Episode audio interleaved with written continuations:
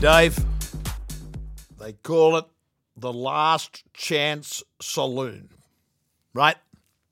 The ladder looks this way Rooster, 18 points. The Seagull, 17 points. A loss here, and they can start planning their trip to Bali.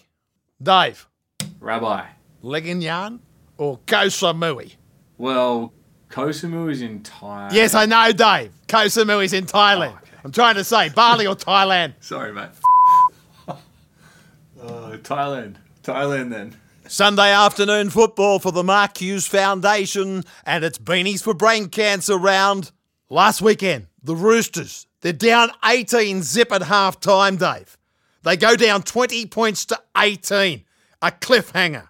Manu, spectacular touches. Bags two, unlucky not to grab the trifecta. Dave, dilemma. Schuster, $800,000. They buy Brooks for four years in the same week. I'm confused.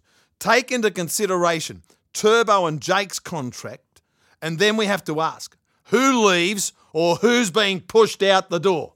Just saying.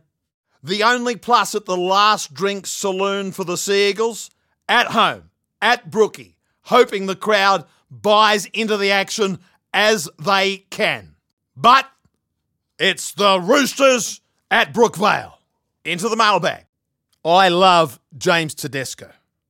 He leaves on his terms, club footy or state of origin.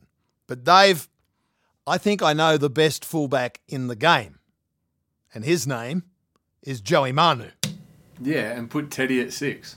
I like it. Take me out of the firing line. And the Eels, after last week's gallop, they've got the bye. Until next week, from the Rabbi, it's bye for now.